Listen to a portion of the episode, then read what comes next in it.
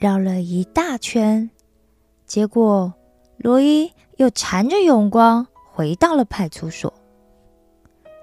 整个村庄似乎都陷入沉睡的梦境一般，连平常在路上很容易就遇见的小土狗，今晚竟然一只也没有看见。还没走到派出所，远远的就闻到了煮饭的味道。但这大半夜的，是谁在煮饭呢？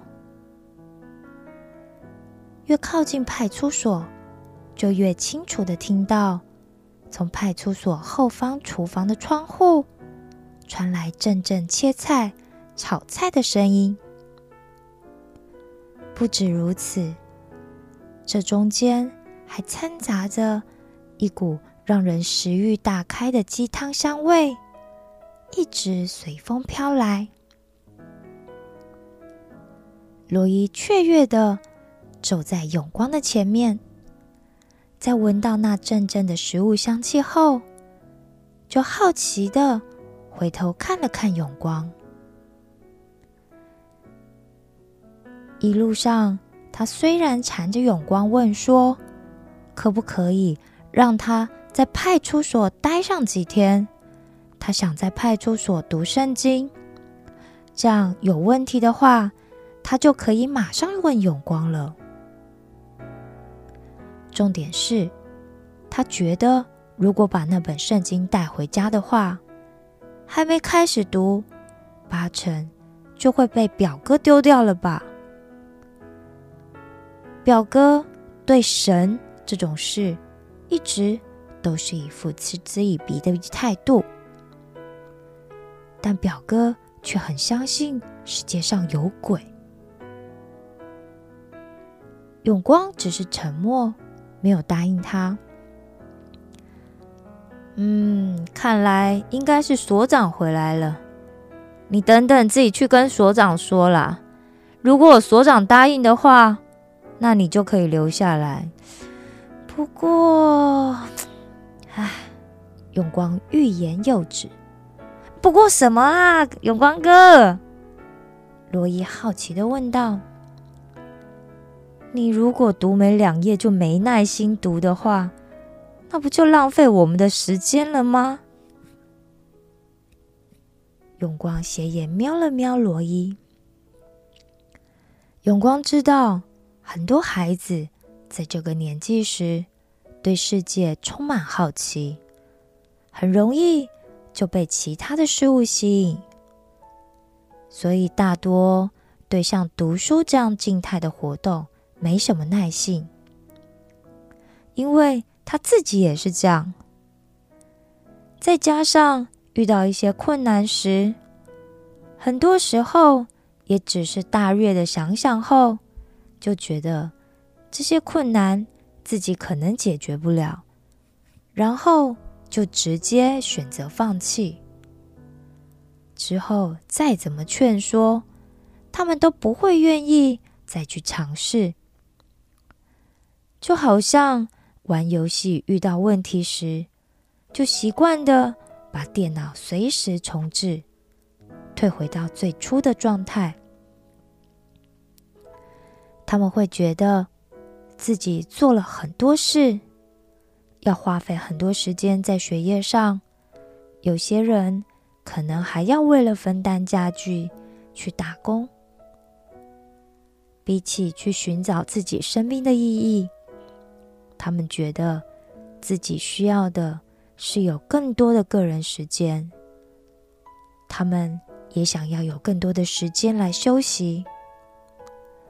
所以，当某一天时间没有调配好，恶性循环可能就会开始。刚开始会觉得肉体很疲倦，上课注意力也没有办法集中。因为睡眠不足，记忆力也会下降，所以就经常会忘东忘西，然后常常会在自己意想不到的地方找到东西。但找到后，再怎么努力回想当时的情况，却怎么也拼凑不起来自己是什么时候把东西丢在那里的。接着可能就会怀疑自己是不是生病了，是不是有了妄想症。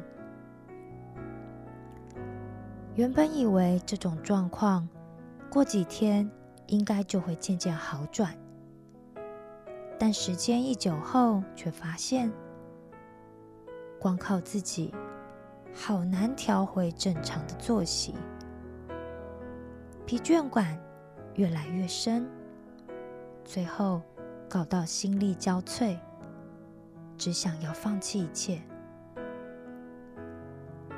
永光想起自己以前那副什么都想要靠自己解决，对别人的建议一点都听不进去的固执模样，就不禁失笑出声：“哥，你在笑什么？你是不是在笑我？”罗伊一副又要恼羞成怒的样子。刚说过了，像罗伊这样的年纪，最容易疑神疑鬼。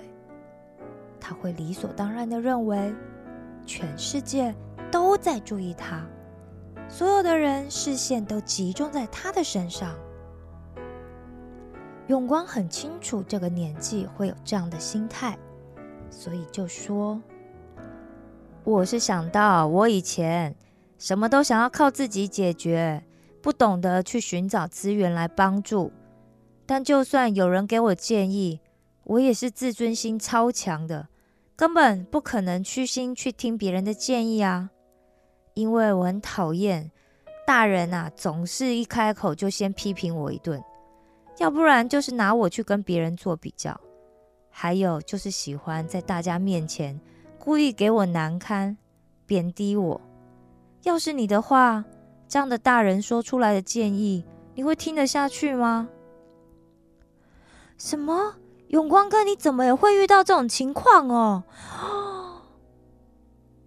罗伊不可置信的瞪大了眼睛看着永光，因为他没想到，像永光这么厉害的大人，也曾经有过跟他一样的遭遇。刹那间，他觉得永光像是跟他同病相怜的朋友，而不是不懂他的大人了。你以为我没当过小孩，一出生就是现在这样了？永光觉得罗伊的逻辑很好玩。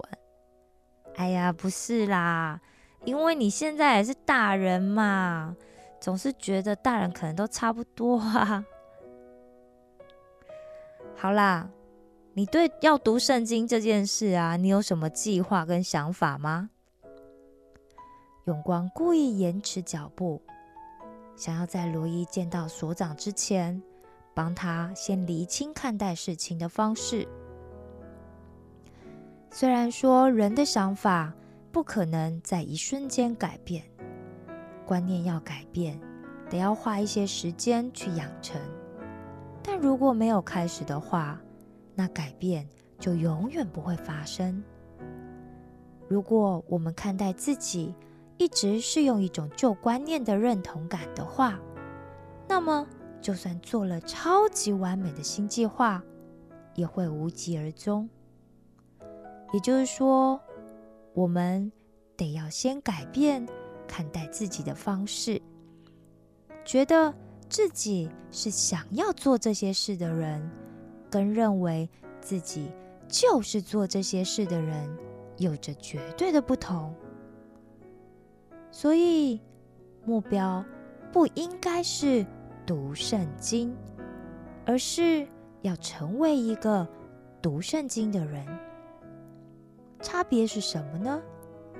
比起宣称自己要读圣经的人，认为自己是一个读圣经的人，更有可能读完圣经，并且在往后把读圣经。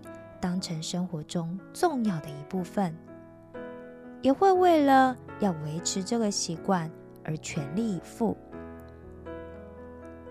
行为改变的关键在于对自己身份认同的转变。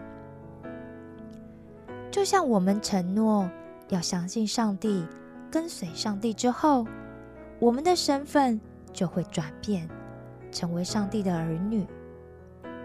这不只是名义上的宣称而已。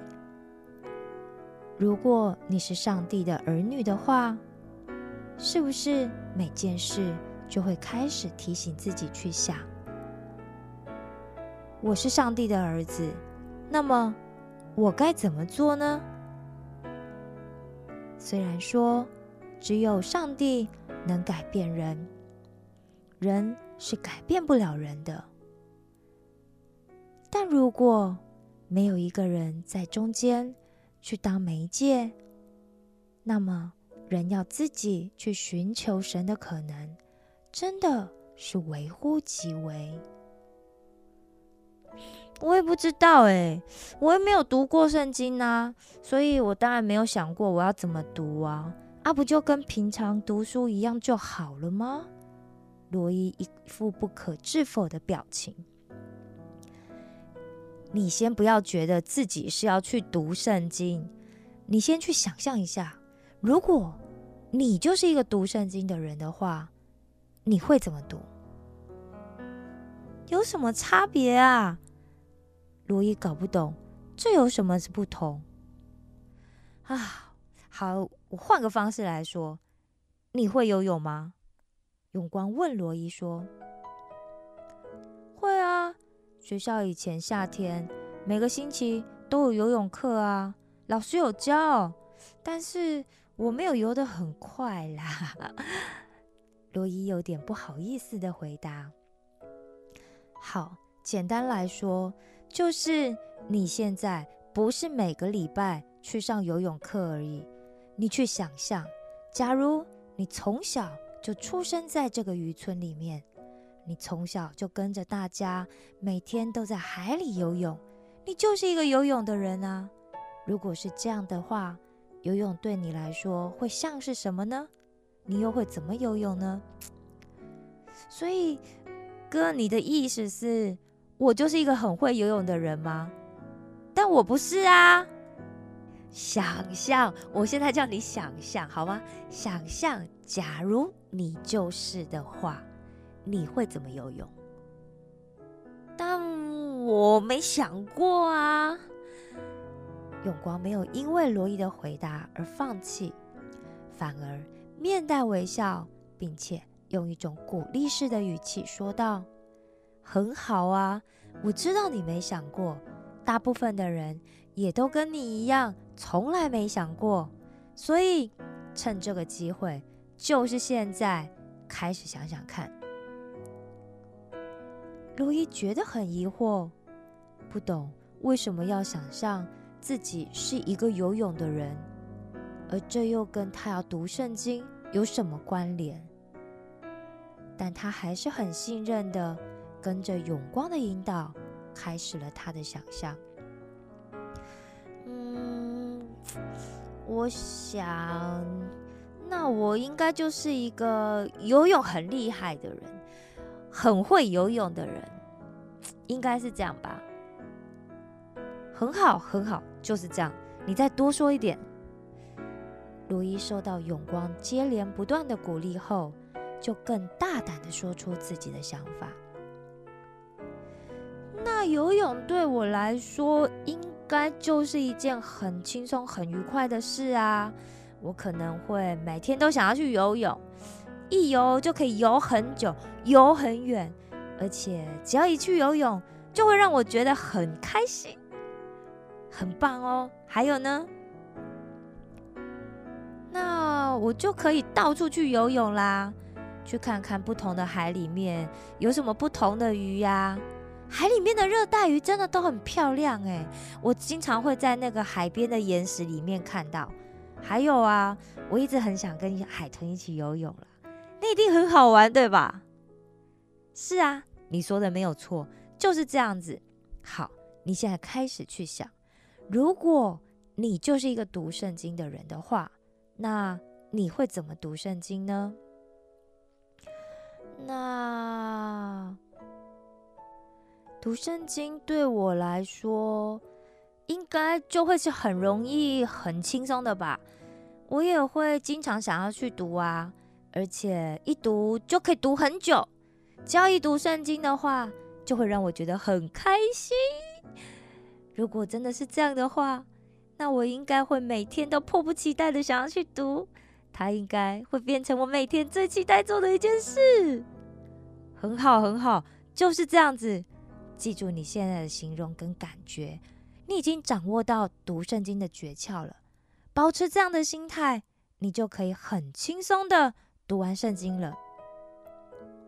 罗伊一头雾水，他以为永光会教他一些很难达到的技巧，比如说，呃，就是把自己绑在椅子上，没有读到一个小时不准起来啦，或者是。每次一定要读个五十页，没有读到就不能休息之类的，就这样而已。罗伊不敢相信自己耳朵听到的，又向永光再确认了一次。就这样而已啊！现在你再重复一次，如果你就是一个读圣经的人的话，你刚刚说读圣经对你来说是一件怎么样的事啊？来记得面带微笑，然后想象的说：“嗯，就是很容易、很轻松嘛。而且我也会经常想要去读啊。然后我一读就可以读很久，因为只要读圣经的话，就可以让我觉得很开心。而且我每天都会迫不及待的想要去读，它就变成我每天最期待、最想要做的一件事啦。”罗伊边想象那样的画面。边说着，他对自己感到很满意，嘴角不停的泛出笑意。很好，就是保持这样。对了，先提醒你，等等见到局长，记得绝对绝对不可以用随便或者不尊敬的语气讲话，注意你的礼貌哦。我们都会想要得到别人对我们的尊敬，对吧？但首先。我们自己要成为一个值得被尊敬的人才行。你展现出来的态度，就决定了别人会用什么样的态度来回应你。如果我们是讲话很粗鲁无礼，那么别人也会用同样的方式来对待我们。你应该分辨得出来什么是粗鲁，什么是有礼貌吧？永光用很震惊也很诚挚的语气对罗伊说着。要是平常，罗伊可能就会觉得这又是大人的唠叨而感到不耐烦。但是现在，罗伊不是因为有求于永光才顺从的听话，而是他可以感觉到永光是真的关心他，所以他用力的点了点头，表示他知道。永光很满意罗伊的表现和回应。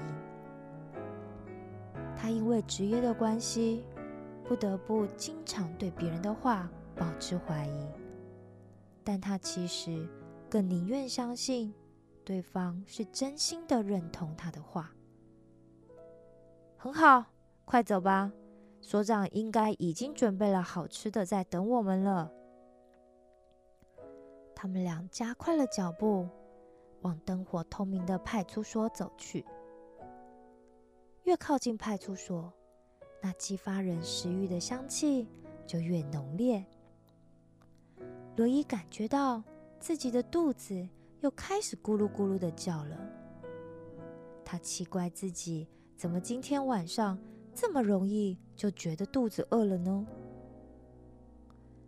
永光一走进派出所，就大声的说。报告所长，我回来了。然后就径直的往厨房的方向走去。回来的正好，快来，我刚把饭菜做好了，快过来吃吧。所长的声音遥远的从后方的厨房传来。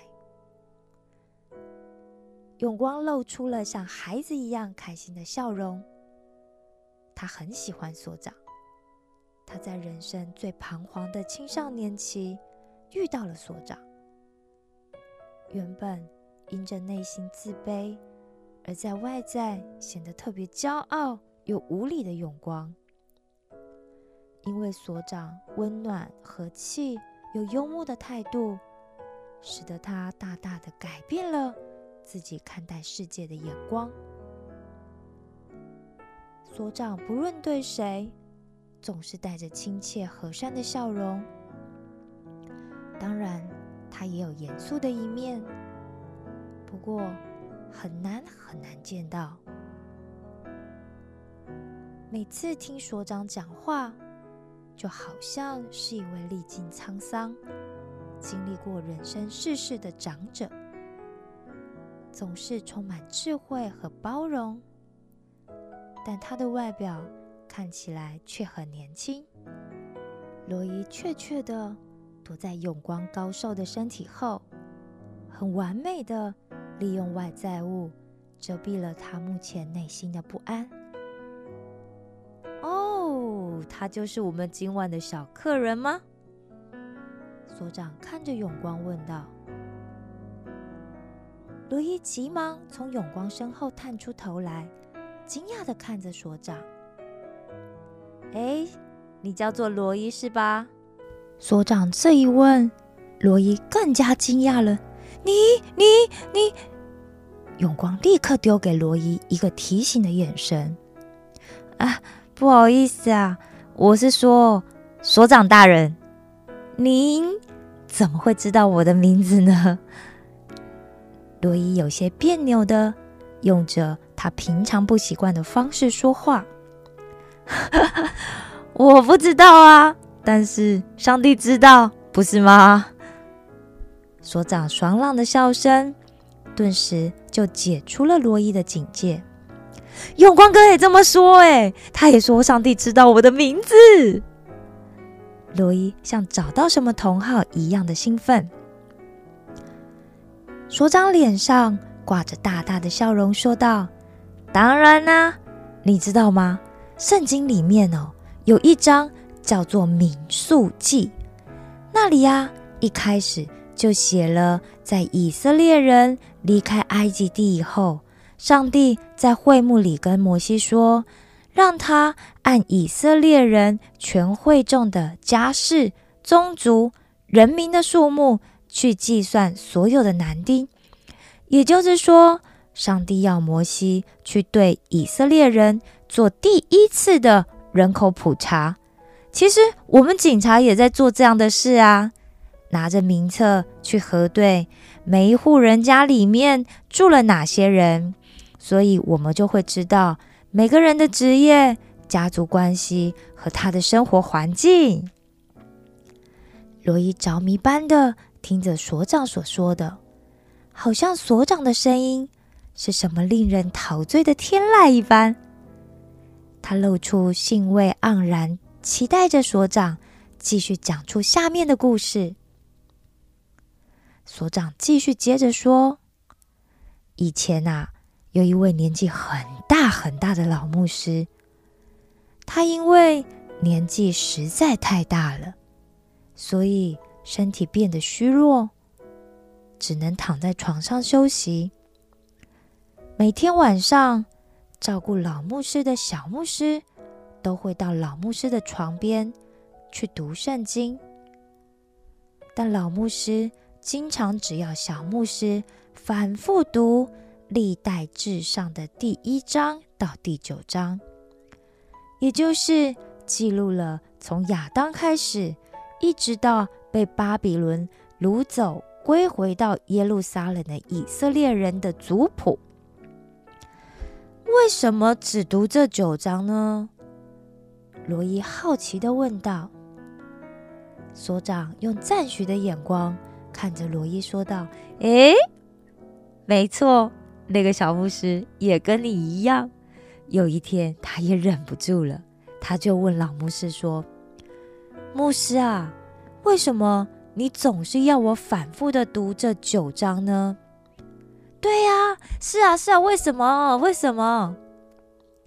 所长对罗伊这么积极又好奇的态度感到很满意，就继续说道：“老牧师缓缓的睁开了他那已经充满皱纹的眼皮，微笑的看着小牧师说：“因为啊，每一次读这九章的时候，我就觉得很安心。借着以色列人的例子，告诉我，我的名字也写在上帝的名册里。这对我们来说。”也许只是一些不认识的名字，但是对以色列人来说，这些都是他们可以从家里的族谱往上追溯到的祖先的名字啊。所以，圣经的内容对他们来说就是如此的靠近又真实。但是。我都不知道我的祖先是谁呀，而且我也不是以色列人呐，那上帝怎么会知道我呢？罗伊像一个很热心学习的学生一样，很真挚的提出了他的疑问。你的问题很好哦，不过先让我们一起吃饭，吃完饭再继续聊好吗？永光应该已经饿坏了吧？罗伊很想很快就知道答案，但他一进门就看到一桌的好菜，其实也早就垂涎三尺了。你是不是也跟罗伊一样好奇，上帝怎么会知道你的名字呢？下次请继续收听《少年与罗伊》。